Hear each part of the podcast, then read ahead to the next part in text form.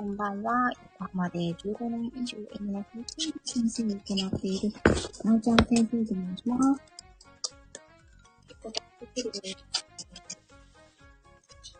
えーっと、本日は、3、3月じゃない、4月21日、金曜日の、あ、おりこ夜、1時になったところです。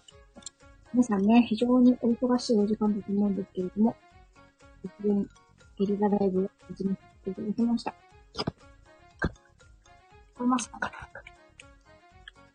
まみことさんが、ご褒美を食べております。あ、みきさん、こんばんは。ありがとうございます。今ね、みことさんが、マッシュリンズでね、お薬を飲んで、そして、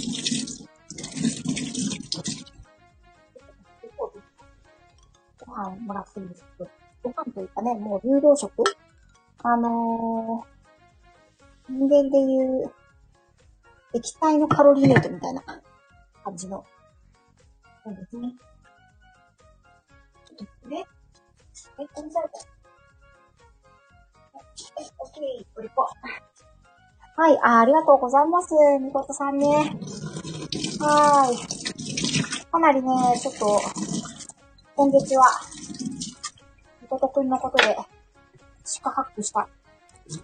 まあ、今も続いてはいるんですけれども、えっ、と、月でした。月ですね。はい。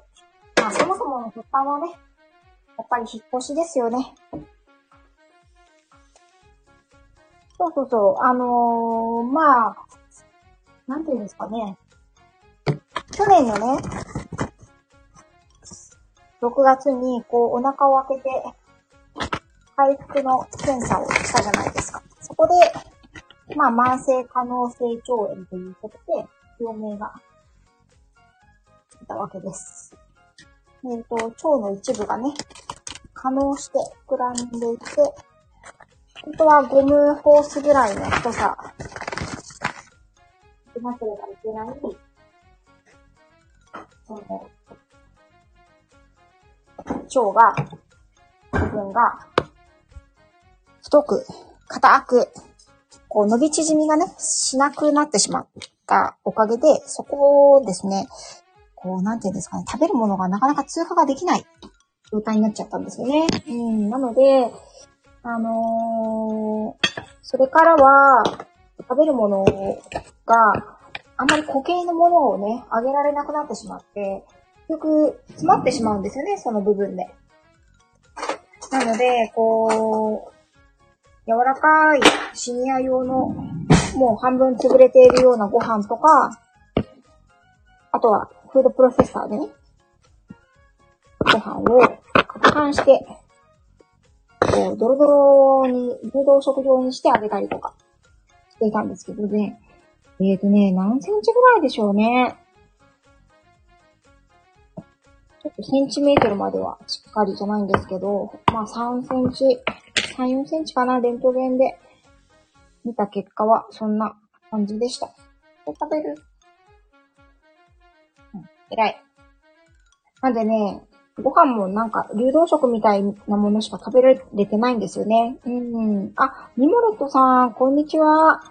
え、その腸のね、疾患がある部分に関しては、ちょっと、うーん。まあ、もしね、なんでもない、周りになんでもないというか、まあ、ただ、の腸のくちゃってなってるところだったら、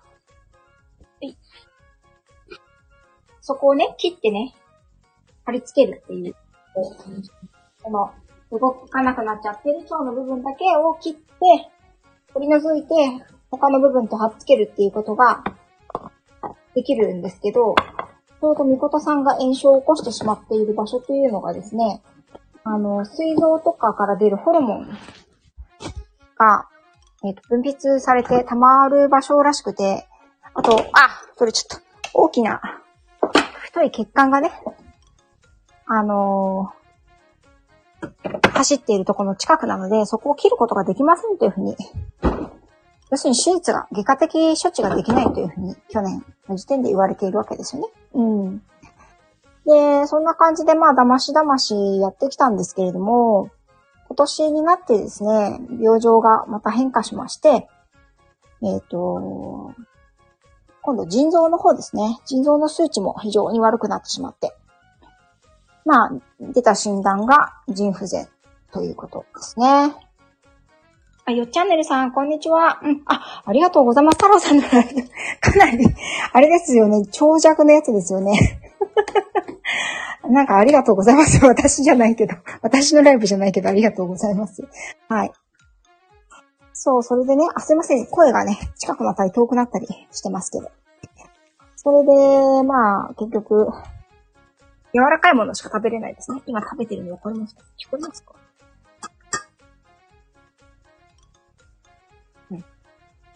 そう。それでね、腎臓をやってしまったので、今度は、うん、タンパク質が多いものは避けてください。というふうに言われてしまったわけですよね。うん。うん、だから、あげるものにも結構大変になってしまった。で、今年、うんと、今月の頭ですね、に我が家が引っ越しがありまして、実家もなんですけれども、その、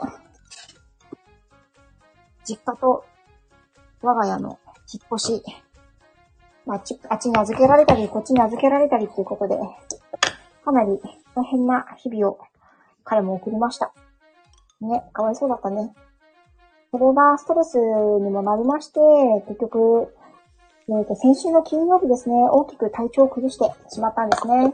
この辺は、皆さんには、あの、詳しくお話ししてなかったかなと思って、急遽ライブを立ち上げました。一週間ぐらい経っちゃってすみません。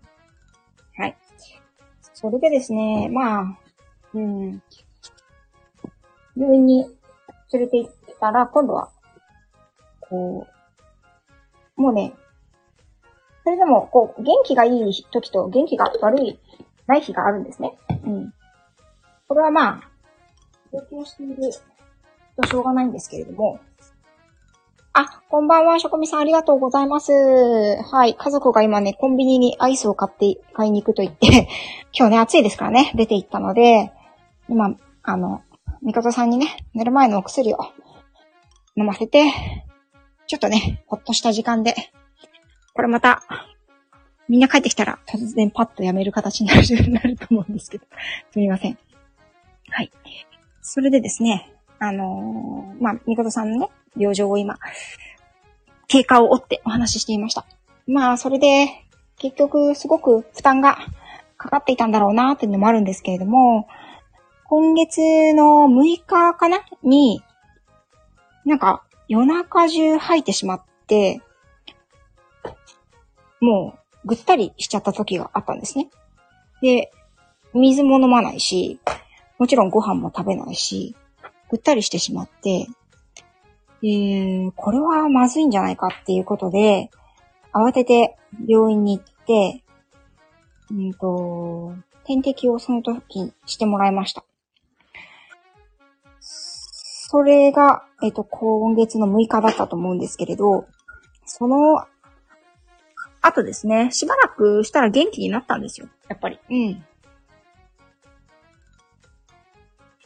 そしてですね、その点滴から、まあ、6日なので、今日、えっ、ー、と、先週の金曜日ですね。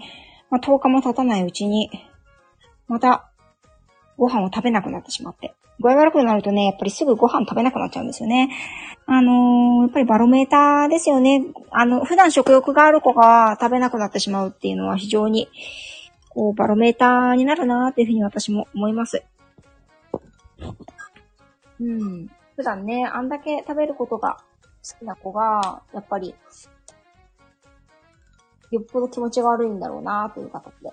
うん。それでも、頑張ってね、お薬は、そう、飲ませなきゃいけないので、飲ませたりとかね、シリンジで、あの、画面にも映っている注射器みたいなね、なので、飲ましていたんですけど、今カンカンって 向こうで、あの、ご飯をね、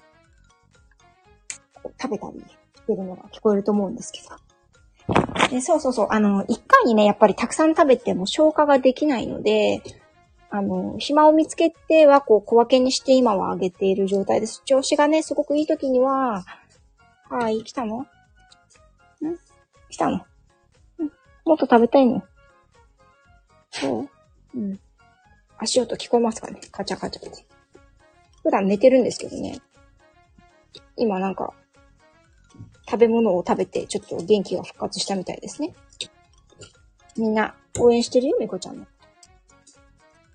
そうそうそう。ね、ミキさんがおっしゃるように、動物はね、やっぱりその体調とかにね、非常に、あのー、正直なので、具合が悪い時は無理して食べるっていうことはしないんですよね。うん。なので、やっぱり、ああ、相当具合悪いんだろうなと思っていたんですけど、まあ、食べない、飲まない、ご飯食べない、水も飲まないのに、は、吐いたり下痢をする。まあすいません。お食事中の方いらっしゃったら申し訳ないんですけど。あの、っていうことは、やっぱり脱水になってしまうので、それで病院に連れて行ったら、もう脱水が出てるので点滴しましょう。ということで、うんと、6日、4月6日に、緊急に1日、静脈点滴をしていただいて、それで少し元気になったんですよね。うん。ですけど、先週の金曜日から、ガクッとまた体調を崩しまして、今度はね、その、吐いたり、まあ、下痢をしたりした中に血が混ざっちゃったんですよね。それも何度も何、何度も何度も繰り返す感じだったので、これはもう、いよいよお迎えが来たんじゃないかってね。あのー、今ほら、実家も一個上の階に住んでるのでね。うん。もう家族、一族でみんなで心配して、病院に慌てて、連れて行ったんですよね。うん。そしたら、やっぱり相当悪くな、悪い状態です。ということで、3日間、本当は入院しましょうって言われたんですよね。うん。あ、ミモレットさん、本当きつかったです、先週はね。そう、それで、え入院かと思ったんだけど、まあ、でも主治医の先生が、あのー、みことくんのね、精神、メンタル面を考えると入院はちょっと精神的負担が強いので、3日間通っていただけますか？ということで、先週の土日月と。よいしょ。あ、いや。今抱っこしました。はい。ちょっと、ね、スマホの画面にさ、あなたのよだれがついたんですけど。はい。あのー、それでね、あの、通いますということで、先週の土日、まあ、今週の月曜日と3日間、うん、土日は静脈点滴。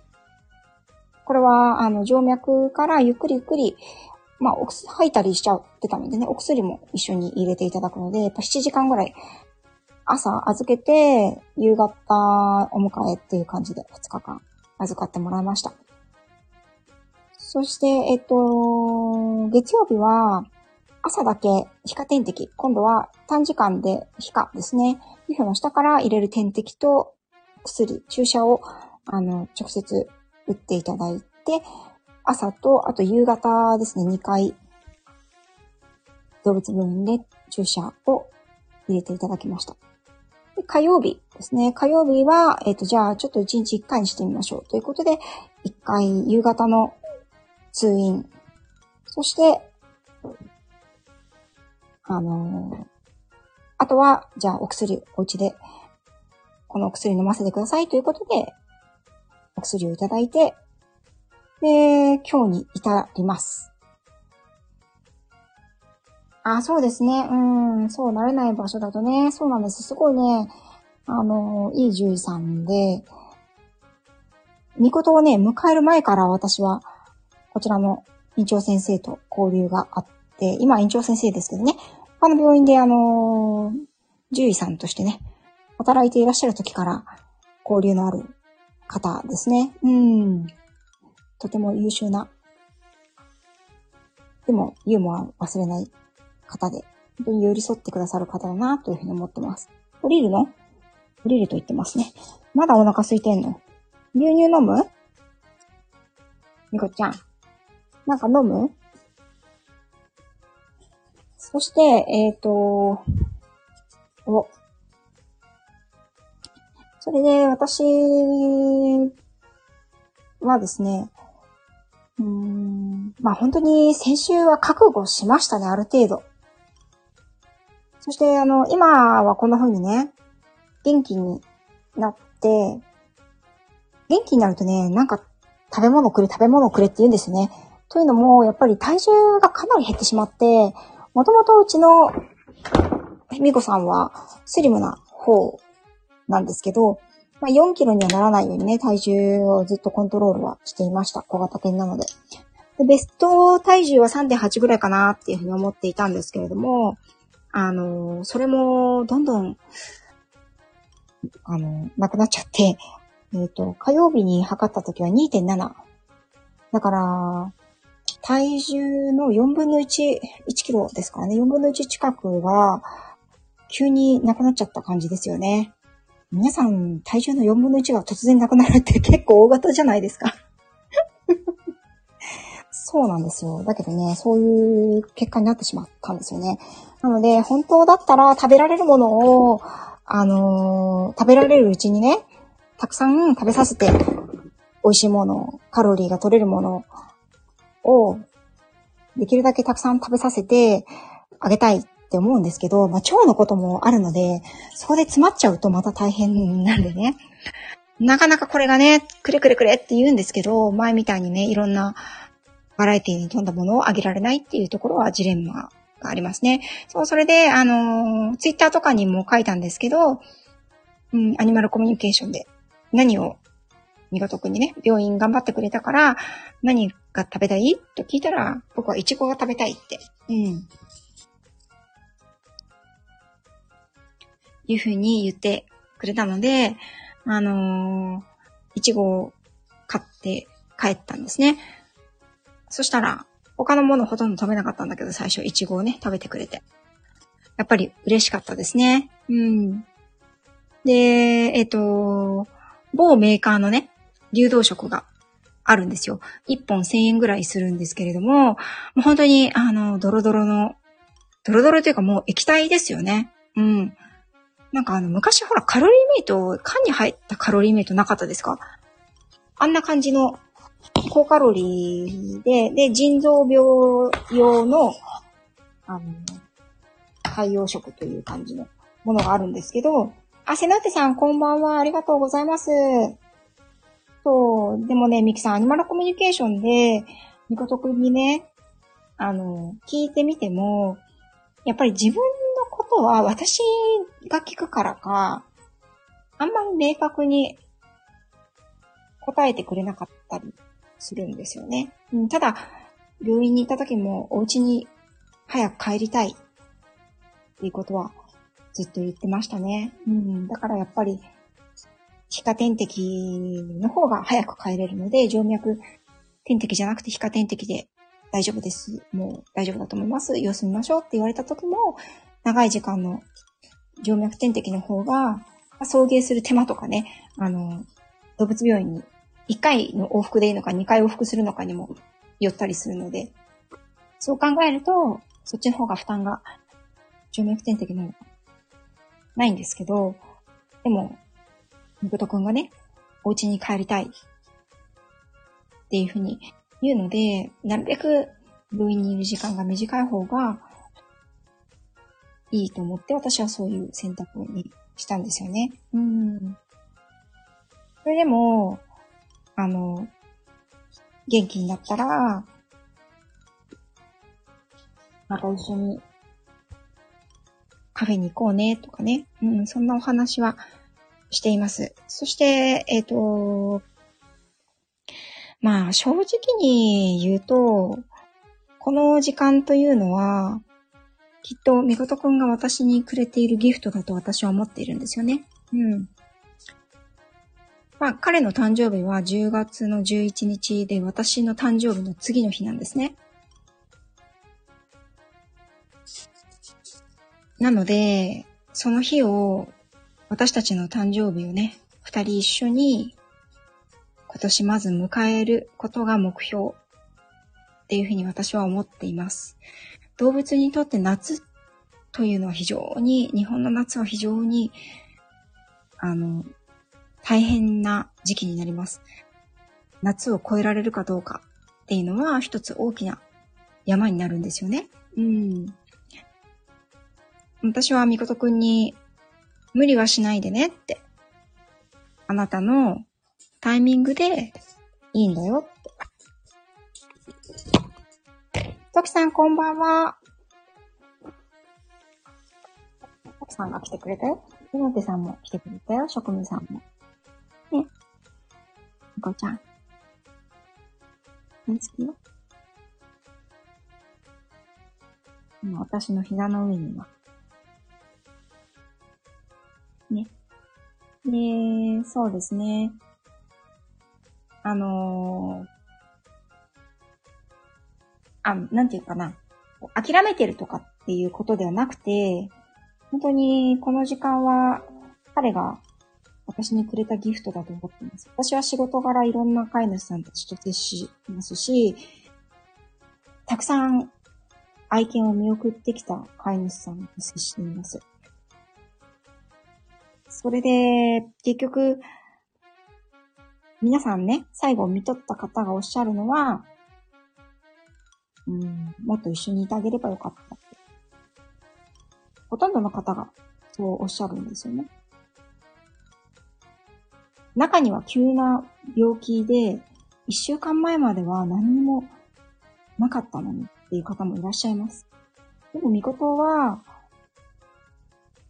もう、最初に病気が分かってから1年経つわけなんですけど、それでこうやってね、私たち家族にお世話をする時間を与えてくれてるんだなっていうふうに思うんですよね。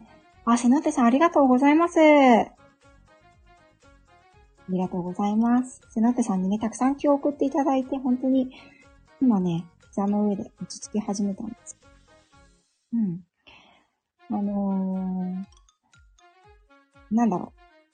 目標はね、今年の誕生日を迎えることなんですけど、でも、それに縛られるんじゃなくて、あなたの行きたいタイミングで、私たちに遠慮することはないよってでもできれば、旅立つ時には、私にそばにいさせてほしいなって。それだけは伝えてます。お願いしてます。でもね、うちの家族みんなそう言うんですよ。息子とか。親とかもね。みんなそういう風に言うので、ミコさんはね、タイミングしっかり測らないとね、みんな揃ってる時じゃないとね、いけないからね。そこだけお願いしますよ。あのー、実家にもね、長くいたので、私、実家とうちを行き来行き来してるのでね、やっぱり、両親は非常に可愛がってます。私の弟たちも、非常に可愛がってるし、みことさんのことをね。それで、まあでも、決定権は私にあるってみんな思ってるので、彼に対する決定権というのは私が出すっていうことになっています。それはもう暗黙の了解で。うん。まあ、あとね、どれだけ一緒にいられるのかわからないですけど、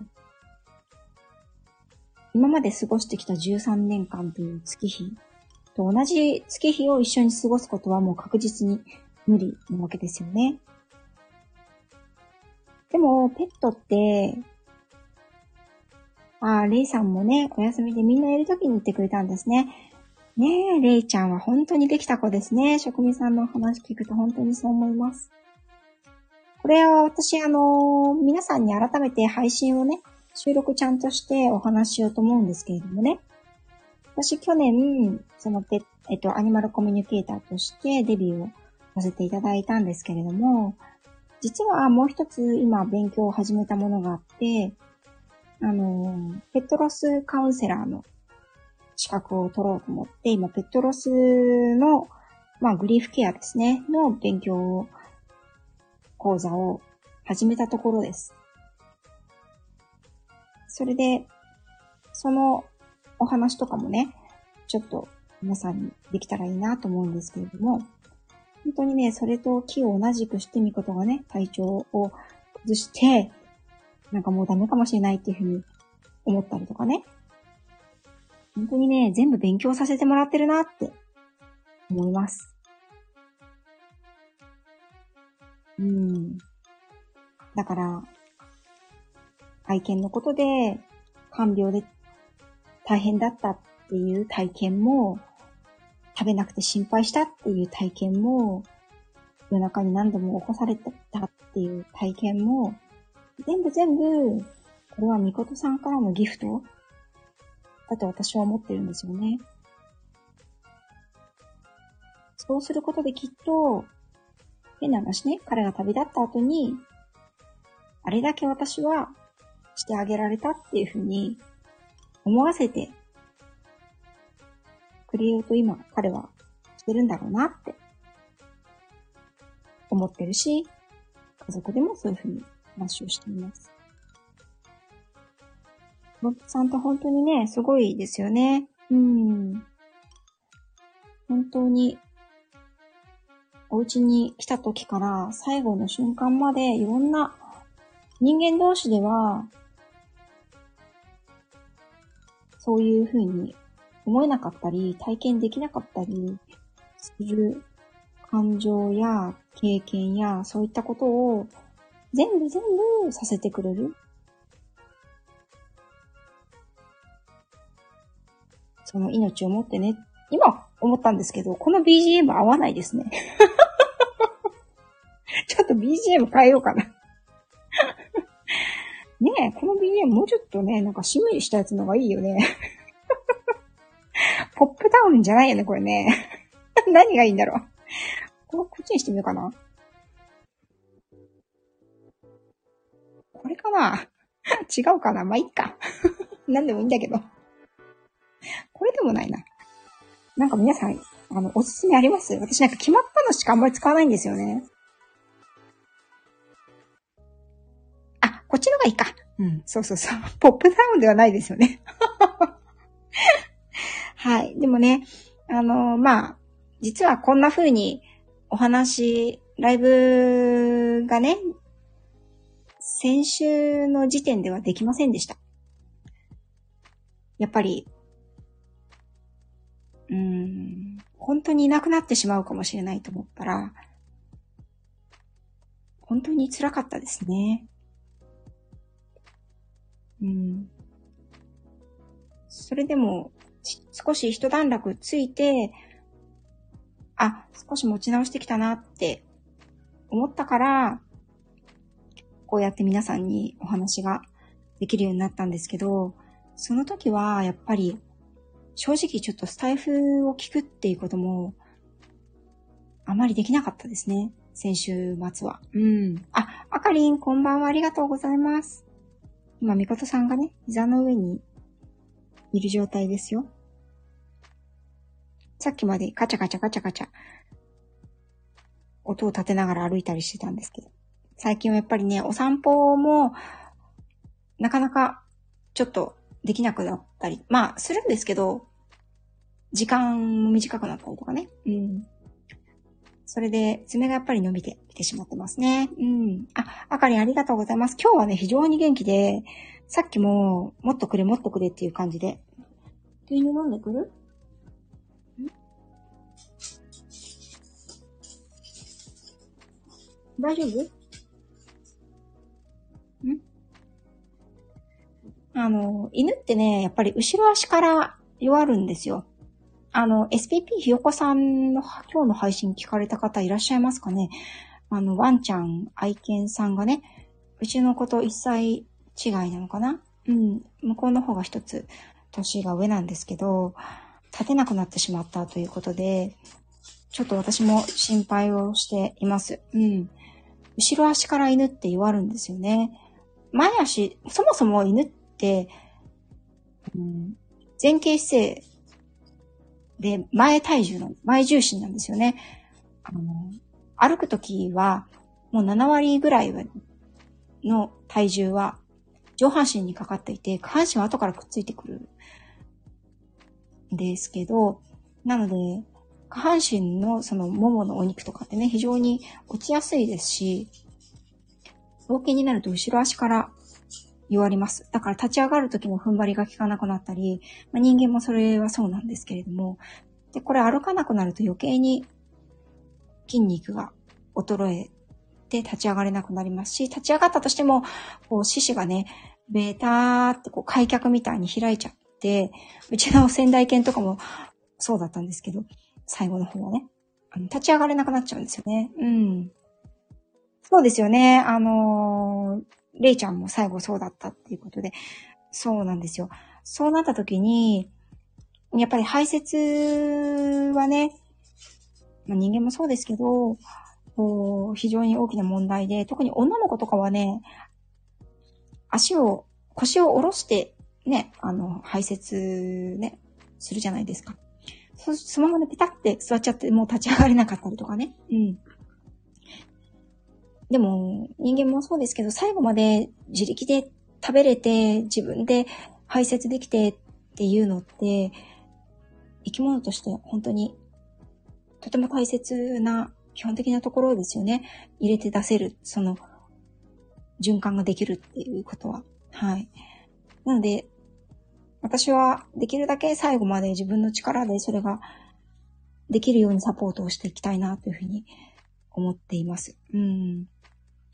皆さんね、あの、今、ワンちゃん飼ってらっしゃる方、昔飼ってらっしゃった方、飼ったことはないけど、これから飼いたいなと思ってる方とか、いろんな方がいらっしゃると思うんですけれども、やっぱり動物を飼う、動物と暮らすっていうことって、あの、最後までね、本当に悲しいですけど、その一番最後の姿って本当にね、尊いことを私たちに教えてくれてるんですよね。だから、そこから目を背けないで、しっかりとその瞬間を受け止めるっていうことが、飼い主に課せられた最後の責任かなって、今、私はそういうふうに感じています。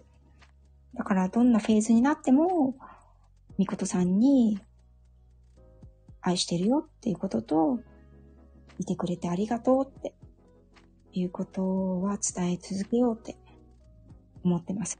それから、なるべく、私はですけどね、なるべく私は、もうちょっと頑張ってっていう言葉は、かけたくないなというふうに思っています。うん。もうちょっと頑張ってっって思ってしまってるかもしれないけど、うちの子ってね、本当にね、忍耐強くて、遠慮しいで、我慢強いんですよ。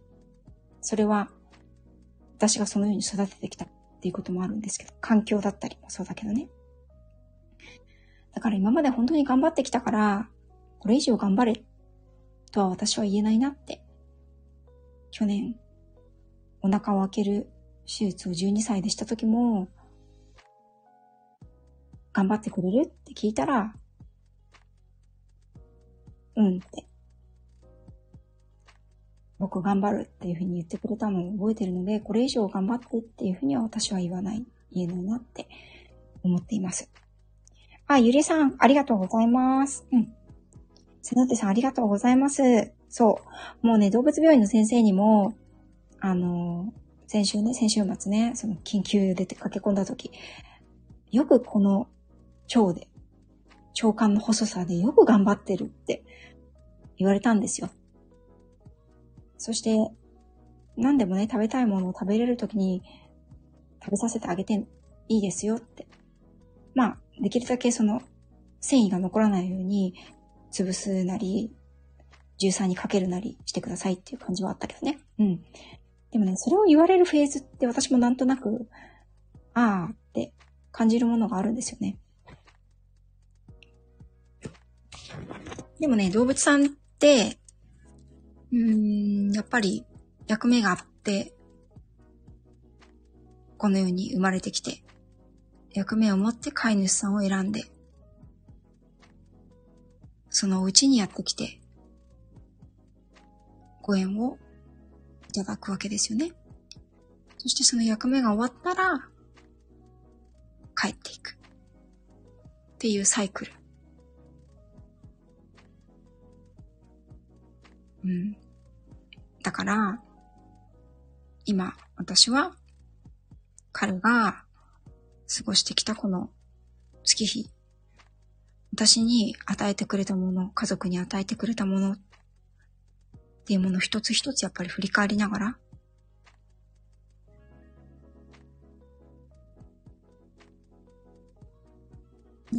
まあ、そんなこと言ってもね、また来年も元気に、来年の今頃も元気にね、あの、もう去年の今頃は、見事が大変でしたね、とかってね、笑ってライブしてるかもしれないんですけど、それは誰にもわからないことだから、ね。いつ、その時が、訪れても、後悔がないようには、まあ、後悔はね、どうしたってするんですよ。どうしたってするんだけど、でも、みことさんが、手をかけさせてくれているっていうことに、感謝をしながら、お世話をさせていただこうかなというふうに思っています。ミモレットさん、うちは上の子が6歳ですが、覚悟というか、病気や介護が必要になってくることを知っておくこと、大事だと思います。一生幸せに暮らしてほしいです。たけみんさん、こんばんは。来ていただいてありがとうございます。セノーテさん、気を送るときも頑張るじゃなくて、よく頑張ってるねという思い出を送っています。ありがとうございます。そうですね、ミモラットさん。あのー、動物を飼うっていうことはいいことだけじゃないじゃないですか。大変、ちっちゃいうちはね、やんちゃで大変だったりとか、いたずらだったり、吠え、まあ、犬に関しては吠えが近所迷惑になったりとか。で、年取ると、介護だったり、お薬だったり、地方だったり、ね、動物の病院って保険効かないから人間より高かったりするし。そういういろんな大変なこともやっぱりあるんですけど、それもひっくるめて、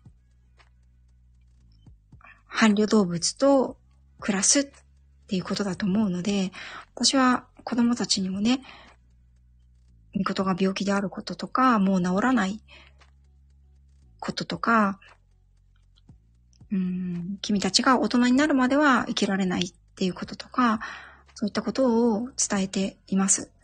それは、やっぱりペットが教えてくれる、すごく大切なことだと思うので、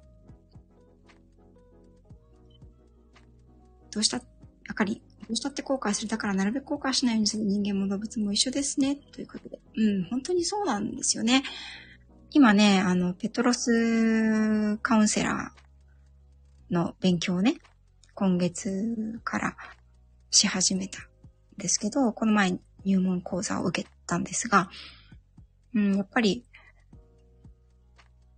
もっとこうしてあげればよかった、あげたかった、でもできなかったとか、どうして私はで、自分を責めてしまう人が、やっぱり非常に強いペトロス症候群に陥ってしまうんですよね。うん。でもね、それってね、私アニマルコミュニケーションをしていても、動物さんは望んでないんですよね。うん、動物さんたちは、やっぱり飼い主さんにハッピーでいてほしいわけなんですよ。だから、なんか、飼い主さんがずっと辛い気持ちでいることって、動物さんは非常に悲しんでると思うんですよね。うん。悲しいフェーズがあるのは仕方ない。うん。私も、ね、見事がいなくなる日が来る、遠からず来るって考えるだけでやっぱり、本当に落ち込みますし、辛い気持ちになりますけど、でも、それは、彼が望んでいることではないだろうな。っていうのが、それをね、知っとくだけでもね、あの、動物さんかと一緒に暮らしていらっしゃる方はね、ぜひ知っておいていただきたいことだなというふうに思います。飼い主さんが悲しむ、後悔する、自分を責めるっていうことは、お空に行った動物さんっていうのは望んでないんですよね。はい。ということで、なんだかんだで40分も喋ってしまいましたね。うちの家族は一体どこ、どこのコンビニまでアイスを買いに行ったんでしょうね。まあ私はね、あの、ゆっくり皆さんとおしゃべりができてよかったんですけど、ね、今日は暑いから、なんかアイスを買いに行くって言ってね、で、あの、引っ越しをしたじゃないですか。引っ越ししたらね、ちょっとコンビニがね、あ、コンビニ一番近いとこは近いんですけど、あんまり品揃えが良くないので、もしかしたらちょっと離れたスーパーまで行ったかもしれないですね。はい。まあ明日お休みなのでね、はい。うん。みことくんは、えっと、だからね、あんまりいろんなものは食べられないんですけど、うんと、あ、あそこにいたの？そこにいたの？ん？これあれ、いちご入れてあげようか？いちごはね、私にいちごが食べたいよって教えてくれたので、いちごをね、潰して、ペット用の牛乳があるので、ペット用の牛乳に入れて、いちごミルクにしてあげてます。あの、ですね、ツイッター見てくださった方はご存知かもしれないんですけど。あとはお豆腐とかね。うん。そんな感じでね、一気にね、食べる、食べたり飲んだりするよりも、小分けにやっぱりした方が消化とかにも良さそうなので、まあ、お仕事の日はね、あのー、お仕事の日とか私土日とかでね、家族で出かけたりするときはまあ大体実家にいるんですけどね。はい。母も本当によくやってくれてますね。まあ、母もものすごく可愛がってるので。ね。はい。よし。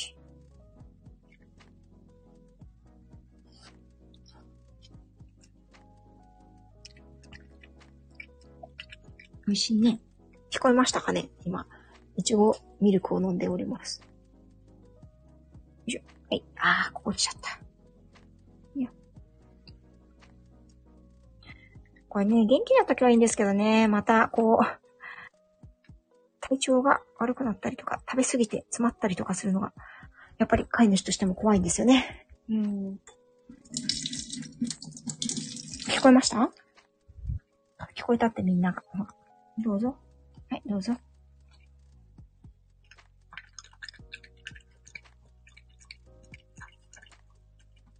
少しでもね、こうやって何か口にしてくれると本当に嬉しいですよね。うん。あ、たけみんさんありがとうございます。いやー、本当にね、見事には私は本当に迷惑をかけっぱなしなんですよね。うん。あのー、でもね、彼は非常にいつも私のことを心配してくれるんですよね。はい。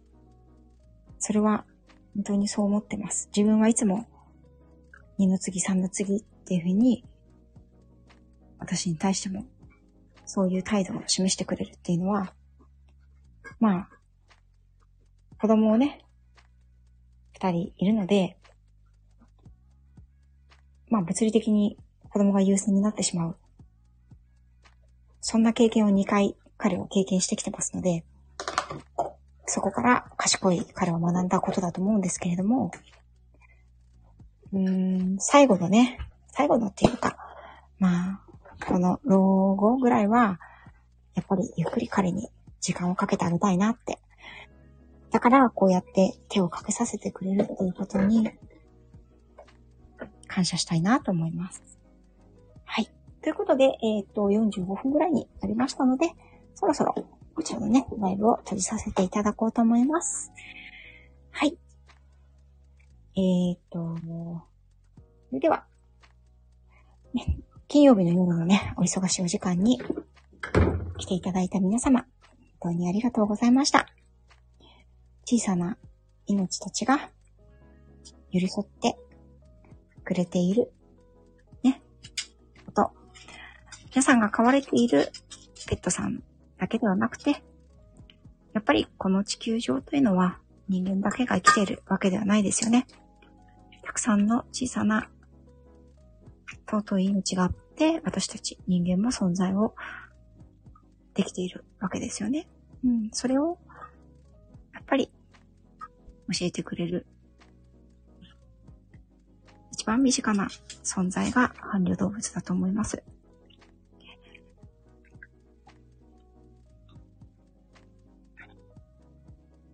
あら、ルミさん終わるよ、もう。45分喋ったから終わるよ。泣き顔は違うです。ごめん。だって45分喋ったんだもん。はい。ありがとうございました。あの、みことくんもちょうどね、あのー、いちごミルク食べ終わったみたいです。美味しかったね。美味しかった人。はい。いい子だね。君は本当にいい子だ。ねえ、お利口さん。あれ ?NY さんも。あれ？ラベさんも。あれ？準備さんもいらっしゃった。うん、こんなになんか新しくいらっしゃっていただくと、今終わろう、終わりの挨拶をしていたんですけど、終われなくなりましたね。はい、今ね、ちょうどね、みことさんと、ゆっくり、あのお話をしたり、ね、お薬をあげて、それからご飯をあげてました。みことさんはね、今、一気にいろんなものをね、消化したり、吸収したりができないので、できるだけ、あの細かく細かく、あげてます。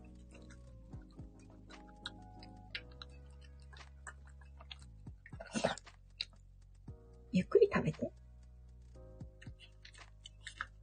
聞こえましたかね？はい。今も、流動食のね、方ね。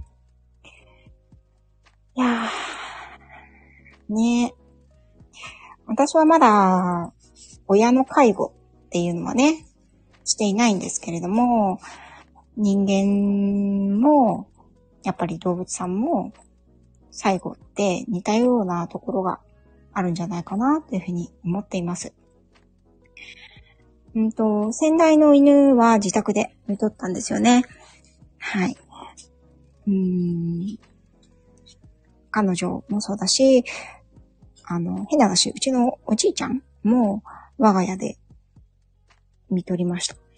最後に皆さんにお話をちょっとしようかなと思うんですけど、うんと、やっぱり動物さんでですね、最後って、うん、なるべく体をきれいにして旅立つんですよね。いらないものを全部出して旅立ちます。うん、だから、食べなくなるし、痩せていくし、最終的にはお水も飲まないし、点滴としても流れていってしまう。吸収されない。食べようっていう意欲もなくなってしまう。そして、それはもう旅立つ前にいろんなものを体に入れないように、むしろ出していくフェーズなんですよね。うん。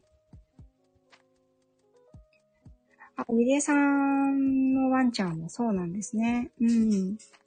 でも、その子自身に、まだ、まだ生きるよっていう、気力や体力、今のこのみことさんのようにね、まだなんか食べたいよって言ってくれたりとか。まあ、食べない日もあるんですよ。うん。もうぐったり1ミリももう動きたくない。目を開けるのも面倒、面倒っていうか、あの、しんどいっていうような日はやっぱりあります。ね、うん、そういうのを繰り返して、いい時と悪い時を繰り返して、まあ、旅立ちの準備をしていくんだろうなっていうのを思うんですけれども、食欲旺盛です。うん。じゃあ、まだ大丈夫だよ。そうですね。ご飯食べなく、人もそうなんですよね。うちのおじいちゃんとかもね、老衰だったんですけど、本当にそうでした。最後はあんなに大好きだったお酒もね、一滴も飲まなくなりましたね。うん。そしてね、最後はね、魂が体から出るように、ふーって、ため息をついて、うちの犬も、仙台犬も、うちのおじいちゃんも、最後は、はぁで、ため息とも悲鳴ともね、つかない大きな息を吐いて、本当にろうそくの火が消えるように、ふっと、消えるように旅立ちました。私はその時まだすごく若かったんですけど、その二人の旅立ちが、仙台県とね、おじいちゃんの旅立ち方がすごく似ていたので、ああ、生き物ってこうやって旅立つんだなって思ったんですよね。だから、まあ、できれば、みことさんもね、そういうふうに、自分の意志で、ね、自分が決めたタイミングで、君のタイミングで、君の準備ができたときに、その準備をちゃんとできて、それで旅立ってほしいと思うし、それをできれば見守らせて、見送らせてほしいなっていうふうに私は思っています。本当、ルミさん、ありがとう。うん。ああ、そうかもね。うん、生まれる前も記憶がないから、手に行ったら記憶がないんだろうな、ということで、そうですね。はい。まあ、今のところね、まだみことさんは、もうちょっと、元気でいるかなうん。友達のお父さんも、せぐてさんね、そうだと聞きました。生き物の最後はそうなのかも。まあ、人間も動物ですからね、あのー、生まれて亡くなる。それは自然の摂理ですよね。うん。でも生まれたら生きてる意味はあるよねってことで、そうですね。あの、ルビさん、そのお役目、生きている意味を終わったから、また帰るっていう感じなんじゃないかなって私は思います。ルビさん。私の父もまさにふーって大きな気をしていきました。顔は微調でした。うん。あのー、本当に、ね、お父様、きっと、そういうふうな最後を過ごすことができたこと、そしてジュビさんにそれをね、見ていただけたことっていうのは、本当に、うん、幸せに感じられてるんじゃないかなっていうふうに思いますね。うん。ね、どんな死に方がいいっていうのは、選べないですけれども、実際はね。うん。でもなんか、それにいい悪いはないと思うけれども、なんか私はね、その二人のね、最後を見て、うんと、それが穏やかだったので、できれば、みことさんにも、そういう穏やかなね、旅立ちを送ってもらいたいなって思うし、それまでの時間ね、私にできることがあれば、させてもらいたいなと思ってます。うん。はい。我が人生に悔いなしって感じでした。ということで素晴らしいですね、準備さんね。そんな人生を、の最後を私も迎えたいなっていうふうに自分もは思いますね。うん。ね、だからね、小さなことではあまりくよくよしてられないですね。はい。ということで、えっ、と、21時になりましたので、そして、また後からね、参加してくださった皆様と少しお話もできましたので、こちらでそろそろ終わりにしていきたいと思います。金曜日の夜のお忙しいお時間に来ていただいて本当にありがとうございました。皆さんにね、お話を聞いていただいてよかったです。やっぱりね、覚悟というかね、こういう気持ちになってるとしても、やっぱり愛犬が辛そうな時には心が揺らぎます。もう、言ってしまうのかもしれないって思うと、声が出ないです。だから、今日のこのライブはね、残そうかなと思いますけども、皆さんに聞いていただいてよかったなと思います。ね。また、これから私はペトロスカウンセラーを目指して勉強をしていくわけなんですけれども、そこで学んだお話なんかもね、皆さんにシェアをできていけたらいいなと思っています。私自身にも必要だし、ね。ということで、本日はこちらで終わりにしていきたいと思います。長いお時間ありがとうございました。はい。ぬわいさん、なべさん、じゅんびさん、せのうてさん、ゆりえさん。あ、ありがとうございます。ときさん、ありがとうございました。はーい。しょくみさんもどうもありがとうございました。ありがとう。ミモレットさんもずっとありがとうございました。せのてさんありがとうございました。それではこちらでライブ閉じさせていただきます。失礼いたします。